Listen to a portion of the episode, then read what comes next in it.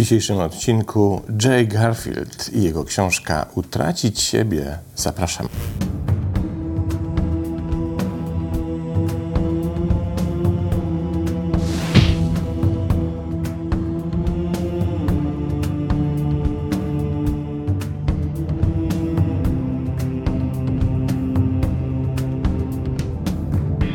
I na początek przyjrzymy się temu, kim jest autor dzisiejszej książki. J. Lazar Garfield urodził się w 1955 roku. Amerykański profesor filozofii, specjalizujący się w buddyzmie tybetańskim. Specjalizuje się również w filozofii umysłu, kognitywistyce, epistemeologii, metafizyce, filozofii języka, etyce oraz hermeneutyce.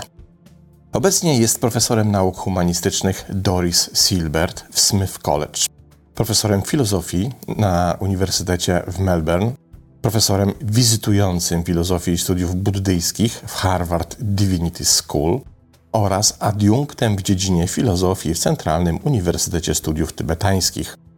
Garfield otrzymał doktorat na Uniwersytecie w Pittsburghu w 1986 roku.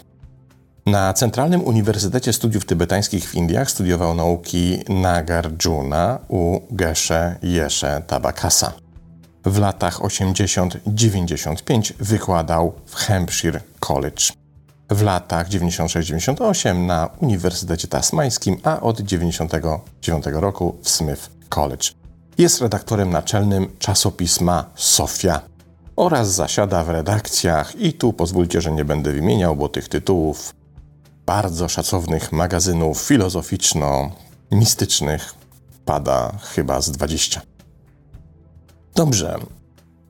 Początek książki zawiera jedno zdanie, na którym się zatrzymamy, bo wydaje mi się, że trzeba zacząć od dość precyzyjnego, i oczywiście postaram się to zrobić w jak najprostszy i najkrótszy sposób, wyjaśnienia tego, tej idei, o której pan profesor pisze. I to zdanie już w języku polskim brzmi: Ta książka opowiada, i tu się pojawia słowo selflessness, które w takim prostym tłumaczeniu z języka angielskiego na polski brzmiałoby bezinteresowność. Jednak nie o taką bezinteresowność tutaj chodzi.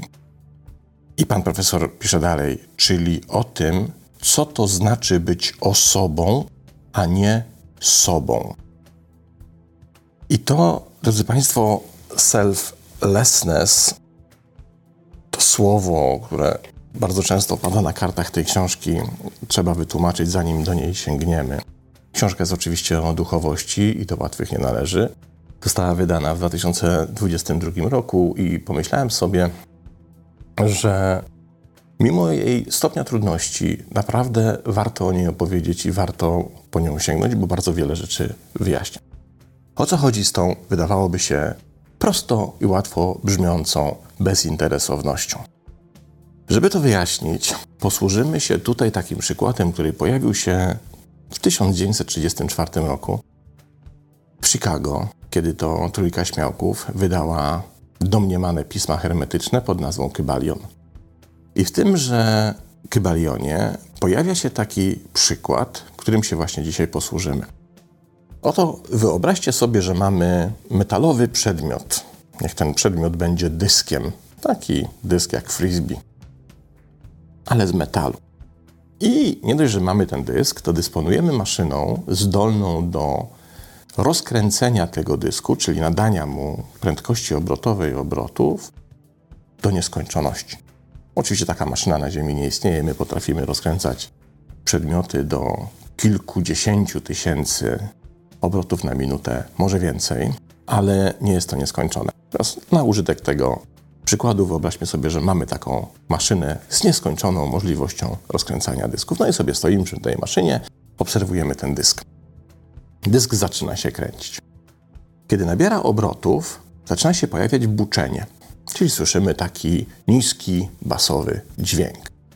Im szybciej będzie ten dysk się obracał, tym będzie zmieniała się częstotliwość tego dźwięku, czyli z tego buczenia, z tych niskich tonów, ten dźwięk przetworzy się w tony coraz to wyższe, aż w końcu usłyszymy przy odpowiedniej prędkości coś w rodzaju pisku na tak wysokich częstotliwościach, które są już na granicy możliwości wychwycenia przez ucho ludzkie. Ale pamiętajmy, że mamy maszynę, która rozkręca ten dysk do nieskończonych obrotów. Co się stanie dalej? Ten pisk w końcu ucichnie, ponieważ nasze ucho już przestanie mieć możliwość rejestrowania tak wysokich dźwięków. Ale nie dość na tym. Im dalej, im szybciej się będzie ten dysk obracał, tym on się zacznie bardziej rozgrzewać. I teraz będziemy mogli sobie obserwować światło widzialne, które będzie generował ten nasz obracający się dysk. Zacznie się rozgrzewać najpierw do czerwoności, potem ta purpura, ta czerwoność zamieni się w pomarańcz, pomarańcz w żółty, aż w końcu z kolejnym wzrostem obrotów tego dysku, żółty w biały i tak dalej, i tak dalej. I co się stanie potem? Otóż nie wiadomo, ponieważ my dzisiaj, nasz rozwój technologiczny nie pozwala nam na to, byśmy doświadczalnie mogli sprawdzić, co się stanie z tym dyskiem, jeśli będziemy go dalej rozkręcać. Więc dalej pojawiają się już wyłącznie dywagacje. No i dywagacje hermetyków były takie, że jak rozkręcimy ten dysk jeszcze bardziej, no to on zacznie zmieniać swoją strukturę. To znaczy zaczną, zaczną się pojawiać takie zjawiska jak rozpad atomów. Czyli w domniemaniu ten dysk zacznie tracić swoją formę fizyczną i z tej formy fizyczną być może zamieni się w jakiś rodzaj energii, jaki nie mamy pojęcia, bo nie dysponujemy odpowiednimi urządzeniami, by to ani zrobić, ani tego y, zaobserwować, czy też zmierzyć. Teraz zostawmy sobie ten dysk, ale pamiętając, że mamy pewien proces od obiektu fizycznego, który wraz ze swoimi obrotami, moglibyśmy powiedzieć, zmienia swoją wibrację, zmienia swoją częstotliwość. A więc wraz z wzrostem, czy też zmianą tej wibracji, coraz bardziej ten dysk przestaje być dyskiem. I teraz w tym przykładzie i w tej metaforze pod dysk podłóżmy samych siebie. Oto jesteśmy w formie fizycznej, w takiej wersji naszej tożsamości, którą przywykliśmy nazywać ja. Mówimy o sobie ja jestem, ja się poruszam, ja mówię, ja gestykuluję i tak dalej. Im bardziej jednak wzrastamy duchowo według tej formuły, im bardziej wkraczamy na wyższe, można by powiedzieć, częstotliwości czy też wibracje duchowe, tym bardziej się oddalamy od tej fizyczności, indywidualności naszego ja. Gdzie zmierzamy? Nie wiadomo, bo podobnie jak w przypadku dysku, nie potrafimy tego dzisiaj ani przewidzieć, ani określić, ani zmierzyć, ale generalnie wiemy jedno, że to jest pewien proces. I w tym procesie jest punkt początkowy, to jest ta indywidualna fizyczność, w której mówimy o sobie ja jestem, ale im bardziej w ten proces wchodzimy, tym bardziej zmierzając ku tej nie wiadomo jakiej duchowości, co do której możemy tylko domniemywać, że być może ci mistycy, którzy zostawili nam przekazy, jak to jest być oświeconym i tak dalej, mówili prawdę, więc możemy domniemywać, jak to może wyglądać, ale im bardziej poruszamy się w tym procesie stawania się istotą duchową o wyższych wibracjach, tym bardziej tracimy kontakt z tą indywidualną wersją, którą nazywamy ja. I właśnie o to chodzi w tym słowie, którego używa pan profesor selflessness, czyli to zatracenie siebie, utrata siebie jako tej formy, którą nazywamy własną jaźnią, jest na drodze rozwoju duchowego warunkiem takiej drogi. I ta koncepcja pojawia się we wszystkich możliwych nurtach mistycznych, religijnych, filozoficznych, od jednego skraju świata po drugi. Pojawia się w chrześcijaństwie, pojawia się w buddyzmie, pojawia się w hinduizmie. Wszędzie tam słyszymy, żeby, w skrócie oczywiście, żeby wzrastać duchowo, musisz zatracić siebie, musisz porzucić siebie, musisz porzucić swoje ja. I o to chodzi w tym słowie. A zatem i tutaj prośba, byśmy, kiedy będę czytał kolejne fragmenty, cały czas mieli na uwadze, że to selflessness to nie jest po prostu bezinteresowność ale to jest właśnie takie porzucenie siebie. Sorry za ten przydługi wstęp, ale myślę, że to właśnie dzięki niemu możemy teraz zagłębić się w lekturę i z dużo większą precyzją domniemywać to, co do nas mówi pan profesor. Pierwszy fragment zatem. Idee, które będę rozwijać w tej książce, inspirowane są moją długą współpracą z dwoma filozofami: jednym Hindusem i jednym Szkotem. Pierwszy to Chandra Kirti, który żył mniej więcej w roku 600 naszej ery, a drugi, czyli Szkot, to David Hume. Pewnie słyszeliście nazwisko tego filozofa 1711-1776.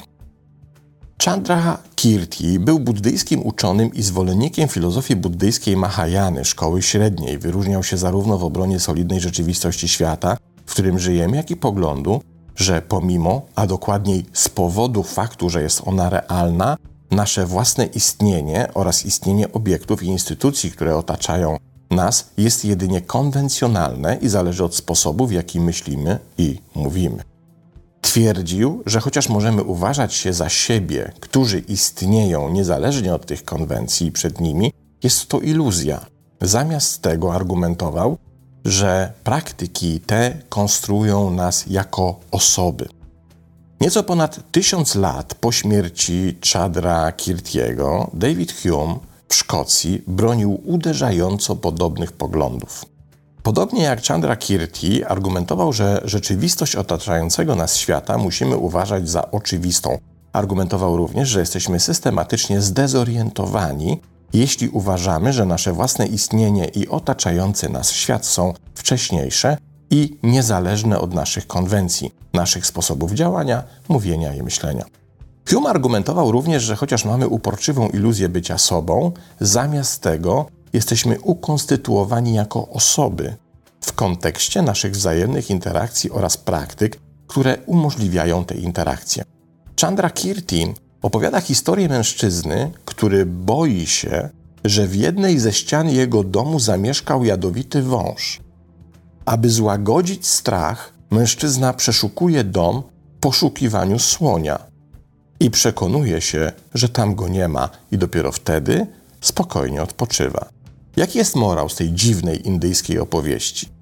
Pomysł Chanda Kirtiego polega na tym, że nawet gdy już rozpoznamy, że jakaś koncepcja lub zobowiązanie sprawia nam problemy, często łatwiej i bardziej kusząco jest pomylić ją z inną ideą, obalić tę inną ideę i pozostawić problematyczną koncepcję w miejscu.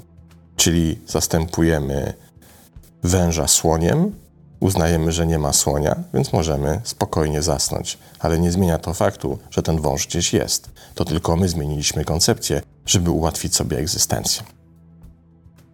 Jest to szczególnie prawdziwe, gdy cierpimy na nieodparty przymus trzymania się początkowego, problematycznego zobowiązania, pomimo trudności, jakie ono powoduje.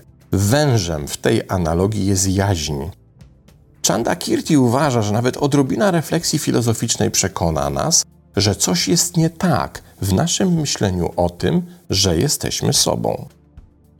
Chanda Kirti uważa również, że złudzenie siebie podważa wszelkie próby zrozumienia kim i czym jesteśmy oraz, że ten brak zrozumienia natury naszego własnego istnienia i tożsamości może mieć niszczycielski wpływ na nasze życie moralne. Indyjska klasyczna Bhagavad Gita opisuje relację między jaźnią a wcieloną osobą jako podobną do tej między tobą a twoją garderobą. Każdego dnia możesz założyć nowy zestaw ubrań, ale nadal jesteś sobą nosicielem tych ubrań. Nie jesteś z nimi w żaden sensie identyczny i jesteś tą samą osobą, która wczoraj założyła inne ubrania, a jutro może założyć nowe. Podobnie, według Gity, ty, Atman, w każdym życiu przybierasz nowy umysł i ciało, ale nigdy nie jesteś identyczny z żadnym umysłem czy ciałem. Zamiast tego jesteś nosicielem tego umysłu i tego ciała, które są w równym stopniu obiektami Twojej podmiotowości, jak każde zjawisko zewnętrzne. Twój umysł i ciało są instrumentami, za pomocą których poznajesz świat i na niego oddziałujesz. I dlatego różnią się od tej jaźni, która posługuje się tymi instrumentami. Oznacza to, że zwolennik poglądu braku jaźni musi wykazać, że wszystko, co jaźń ma wyjaśnić, może w rzeczywistości zostać osiągnięte przez osobę społecznie osadzoną istotę ludzką, pozbawioną jaźni. Przełóżmy to teraz na prostsze konstatacje i prostsze rozumienie tego, o co chodzi. I pokażmy to na bardzo prostym przykładzie. Od razu mówię, że mnie korci, żeby użyć tego przykładu. Jak rozpoznać fałszywych guru od duchowości, szczególnie w internetach, których, jak wiecie, namnożyło się ich ostatnimi czasy niemało. Pan profesor podaje w tym właśnie fragmencie bardzo prostą wykładnię. Otóż warunkiem odbywania duchowej ścieżki jest selflessness, czyli samozatracenie, zatracenie siebie. Im bardziej wchodzisz na duchową ścieżkę, tym mniej związany identyfikacyjnie czujesz się z konstruktem, który nazywasz ja. I teraz mamy sobie takiego internetowego guru, czy panią internetową guru, która mówi w te słowa. Kiedy się przebudziłam, to zobaczyłam. Kiedy zrozumiałem, w jaki sposób powinienem myśleć o sobie, moje życie się zmieniło. Chcę się podzielić z Wami moim duchowym doświadczeniem. Zapraszam Was do ścieżki duchowej, którą sama odbyłam przed wielu laty i która zmieniła moje życie. Widzicie, co tam jest szczególnego w tych narracjach? One są osadzone o koncept jaźni. One są zbudowane na koncepcie ja byłem, ja doświadczyłem, ja poznałem, ja się z wami dzielę, ja was przekonuję. To jest fałsz, samego fundamentu fałszu. Ponieważ zasada jest bardzo prosta. Jeśli rzeczywiście pokonujesz duchową drogę, to wkroczenie na tą drogę i podążanie tą drogą jednocześnie oznacza, że im dalej wchodzisz, tym bardziej przestajesz być tym metalowym dyskiem. Nie wiadomo, czym jesteś, tego nie potrafimy stwierdzić. Ale im bardziej się posuwasz, tym siłą rzeczy musisz doświadczać coraz to mniejszej identyfikacji z jaźnią, z konceptem ja, bo inaczej ta droga byłaby niemożliwa. I to właśnie mówi pan profesor. Jeśli więc słyszysz kogoś, kto przekonuje cię do duchowej drogi, pokazując tę drogę i jej meandry na swoim własnym przykładzie, to to jest najlepszy papierek lakmusowy do tego, żeby przestać słuchać takiej osoby. Bo gdyby rzeczywiście doświadczała drogi duchowej, to nie mówiłaby o swoim własnym doświadczeniu. I tutaj się aż prosi o cytat z Margaret Thatcher, która mówi: Nie musisz mówić, że jesteś damą, bo jeśli musisz to mówić, to znaczy, że nie jesteś damą. Bo gdybyś była damą, to byłoby to po tobie widać. Nie musisz więc mówić, że jesteś przebudzona, oświecona, oświecony, przebudzony, bo gdyby tak było, to byłoby to po tobie widać. Mówiłbyś, mówiłabyś, używając innej formy narracji, mówiłabyś w zupełnie inny sposób o doświadczeniach duchowych, niż to do tej pory robisz. A to, w jaki sposób o tym mówisz, świadczy, że być może mamy bardziej do czynienia z duchowym ego, o którym opowiadałem w jednym z poprzednich odcinków, niż rzeczywiście z drogą duchową to bardziej świadczy o tym, że być może mamy do czynienia z duchowym narcyzmem, a nie duchowością.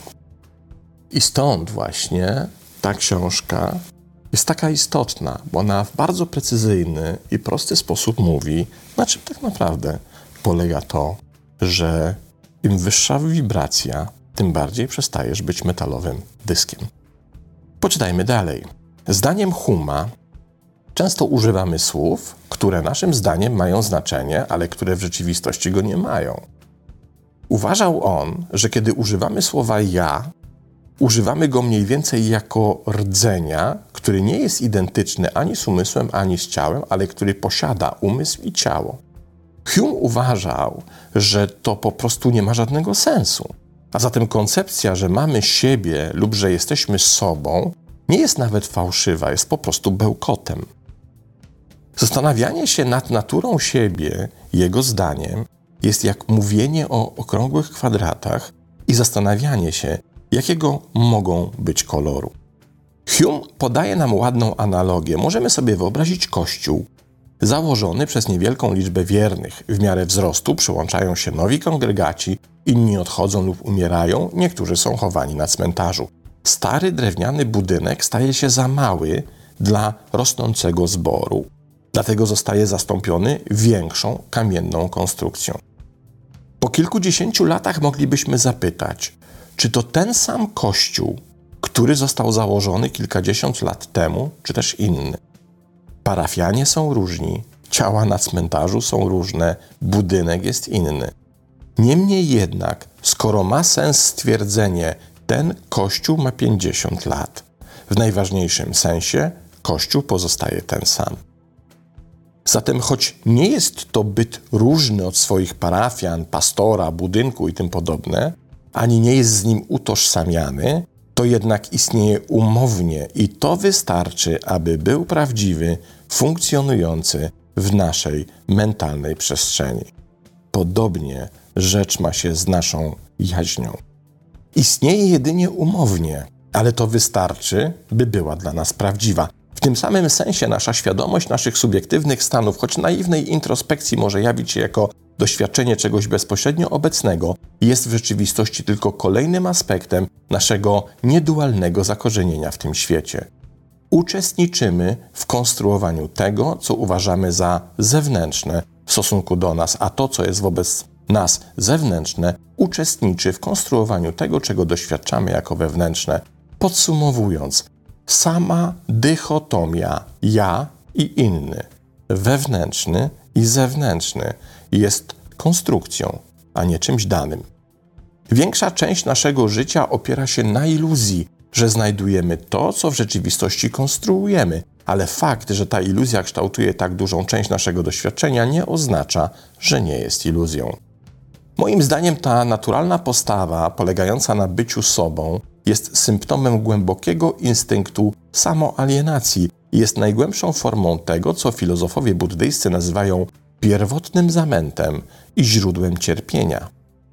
To znaczy, jesteśmy zaprogramowani na błędne rozumienie naszego własnego sposobu istnienia, a w rzeczywistości wszystko to oznacza, że jest nas wielu, a nie jeden. Jesteśmy zbiorami zbiorów procesów, nie jedności. Pod tym względem bardziej przypominamy ule niż pszczoły. Jesteśmy ze świata, a nie ponad nim i przeciwko niemu. Jesteśmy dynamicznymi i stale zmieniającymi się przyczynowo współzależnymi systemami procesów, a nie niezależnymi trwałymi obiektami lub agentami. Kimkolwiek jesteśmy, tak naprawdę nie jesteśmy sobą. Kiedy zrozumiemy, co to znaczy być osobą, a nie sobą, możemy uzyskać jaśniejsze i bardziej wiarygodne zrozumienie własnej tożsamości. Tak naprawdę jesteśmy osobą, które to słowo określa złożone, skonstruowane, społecznie osadzone kompleksy psychofizyczne, z których, jak twierdził Hum, naprawdę się składamy. Shantideva argumentuje również, że idea, że jesteśmy sobą, pojawia się przede wszystkim w sytuacjach naładowanych emocjonalnie, jak na przykład wtedy, gdy zauważamy, że zostaliśmy skrzywdzeni lub gdy budzi się duma. Tłumaczymy, o co tam panu profesorowi chodzi. Wróćmy do tego dysku. Otóż dysk myśli, że jest dyskiem tylko dlatego, że nie ma dostępu do tych wyższych wibracji. Gdyby miał dostęp do wyższych wibracji, odkryłby, że nie jest dyskiem. Wciąż powtarzam, nie wiadomo czym jest, ale dyskiem nie jest na pewno. Dysk to jest tylko przejściowa forma. To jest coś, co się pojawiło na chwilę w rzeczywistości, co w bardzo łatwy sposób można również zmienić. Ale ten dysk, myśląc o sobie, że jest dyskiem, myśli również, że ma jakiś taki rytm indywidualny, że różni się od innych, że jest czymś niezwykle odróżnionym od reszty ludzi, od reszty osób. Czyli myśli o sobie, jestem sobą. Hume, wielcy mistycy buddyjscy, hinduscy i w tym również pan profesor przekonują, że warto zmienić myślenie jestem sobą na myślenie jestem osobą. Czyli jestem rodzajem konceptu, który wchodzi w interakcje społeczne z innymi tego typu konceptami. Ale tak naprawdę na tym wyższym poziomie wibracji nie różnię się od innych ludzi. Jeśli się nie różnię od innych ludzi, którzy też są tylko osobami, a nie są sobą, to znaczy, że na jakimś wyższym wibracyjnym poziomie jesteśmy tą samą energią. Jesteśmy jednym i tym samym. I to ma dwie implikacje niezwykle istotne. Moje podejście do innych się zmienia. Przestaję widzieć innych jako konkurencję. Przestaję widzieć innych jako zagrożenie. Przestaję widzieć innych jako coś, co, od czego jestem oddzielony, ale zaczynam widzieć wszystkie osoby jako jedną wspólnotę. I zaczynam inaczej funkcjonować w świecie. Staję się bardziej kimś nastawionym na pomoc innym, na wsparcie, na współczucie, na współdziałanie, bo na poziomie jednej z wibracji, której doświadczam jako ten startowy dysk, odkrywam, że tak naprawdę, kiedy pomagam innym, to nie pomagam komuś odrębnemu od siebie, tylko pomagam samemu sobie. Czyli tworzymy wspólną przestrzeń zajętą przez te koncepty społecznych interakcji.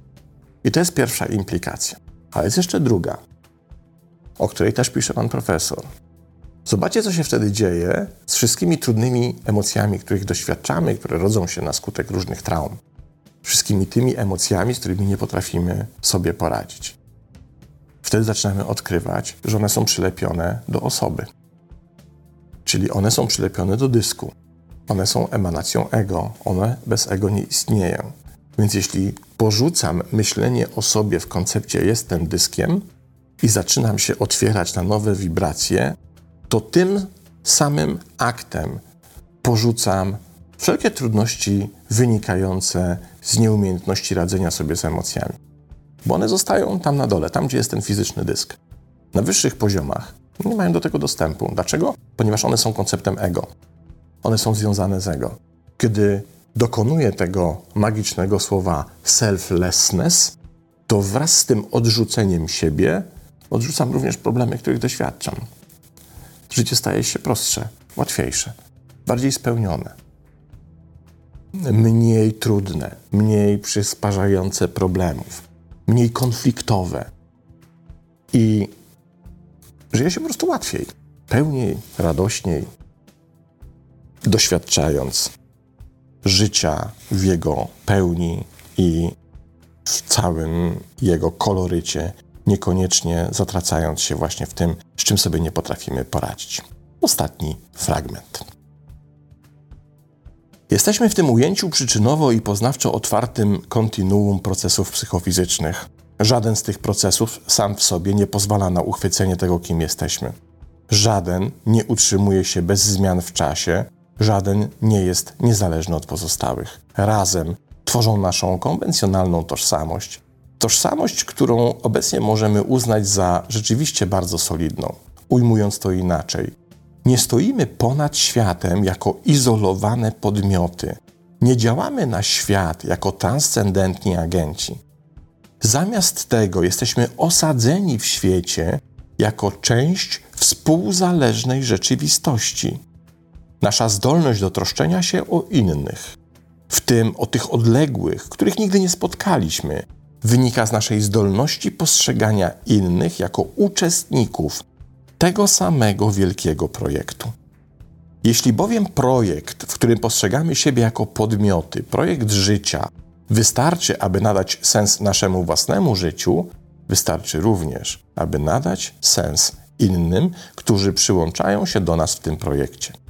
Kiedy rozpoznajemy się w tym sensie, jest to rodzaj uznania absolutnie fundamentalnego dla naszego zbiorowego życia. Rozpoznajemy naszą współzależność, a nie naszą niezależność, nasze role i zobowiązania, a nie naszą podmiotowość, nasze uczestnictwo we wspólnym świecie, a nie nasze oglądanie świata, od którego jesteśmy niezależni. Krótko mówiąc, ten rodzaj uznania moralnego i politycznego jest uznaniem osób, a nie siebie. I dlatego sensowne jest myślenie o organizacjach lub zjawiskach naturalnych jako o osobach, jako o podstawie do traktowania ich z szacunkiem lub jako o podstawie przyznania praw, chociaż nie miałoby żadnego sensu twierdzić, że mają one siebie, nawet gdybyśmy tak myśleli. Teraz czas, aby to wszystko połączyć w jedną całość. Wierzyć, że mamy siebie, oznacza ulegać naturalnej iluzji, tak jak naturalnie ulegamy złudzeniom optycznym. Nie jesteśmy ani substancjalnymi podmiotami, które traktują świat jako przedmiot, ani wolnymi aktorami którzy interweniują w rządzonym prawem świecie przyrody. Zamiast tego jesteśmy osobami, organizmami hiperspołecznymi osadzonymi w świecie, w otwartej, przyczynowej interakcji z naszym środowiskiem i między sobą złożonymi kontinuami przyczynowymi, które odgrywają złożone role społeczne. W rzeczywistości jaźń, za którą mogłeś się uważać, tylko przeszkadza w prowadzeniu kwitnącego życia. Myślenie, że posiadasz jaźń, nie poprawia, lecz zubaża Twoje życie. To prawda z kilku powodów. Po pierwsze, rodzaj samoświadomości, który wynika z myślenia o sobie jako o sobie, utrudnia płynne eksperckie działanie. Po drugie, w stopniu, w jakim myślę o sobie i innych jak o sobie, podważam moje etyczne życie i moje etyczne zaangażowanie w relacje z innymi. Iluzja samego siebie zniekształca nasze własne poczucie sprawczości i zniekształca nasze przypisywanie sprawczości innym. Wreszcie, postrzeganie siebie jako osoby, a nie jako siebie w rozumieniu indywidualnej jaźni, pozwala nam na bogatsze i bardziej zniuansowane zrozumienie tego, kim jesteśmy, w jaki sposób stajemy się tym, kim jesteśmy oraz znaczenia naszego rozwoju i kontekstu społecznego dla naszej tożsamości. Nie jesteśmy odizolowanymi jednostkami, które przypadkiem zdecydowały się żyć razem. Jesteśmy zwierzętami społecznymi, które stają się jednostkami tylko w kontekstach społecznych, które stanowią rusztowanie dla naszego rozkwitu. Możemy nadać sens naszemu życiu i zobaczyć je jako znaczące tylko wtedy, gdy rozumiemy naszą osobowość i kiedy porzucimy fantazję o niezależności zakodowaną w idei ja. Drodzy Państwo, książka z 2022 roku Jaya Garfielda, do której myślę, że powinno się wracać przez długi, długi czas, bo ona niesie z sobą bardzo ważną konstatację. Nie ma innej drogi, żebyśmy uratowali siebie i naszą planetę, niż właśnie zmiana stylu myślenia na taki, o którym mówi pan profesor. I to nie jest myślenie nowe. To jest myślenie, które dostajemy na tacy od naszych poprzedników w mistyce, w religii, w filozofii, w duchowości. Oni wszyscy o tym mówią. I pora byśmy to zrozumieli. Musimy zatracić siebie, musimy zatracić te odizolowane koncepty ja, byśmy przetrwali jako cywilizacja. Nie ma innej drogi. I to tyle. Mam nadzieję, że książka Was, podobnie jak mnie, wielce zaintrygowała. To tyle. Pozdrawiam i do następnego razu.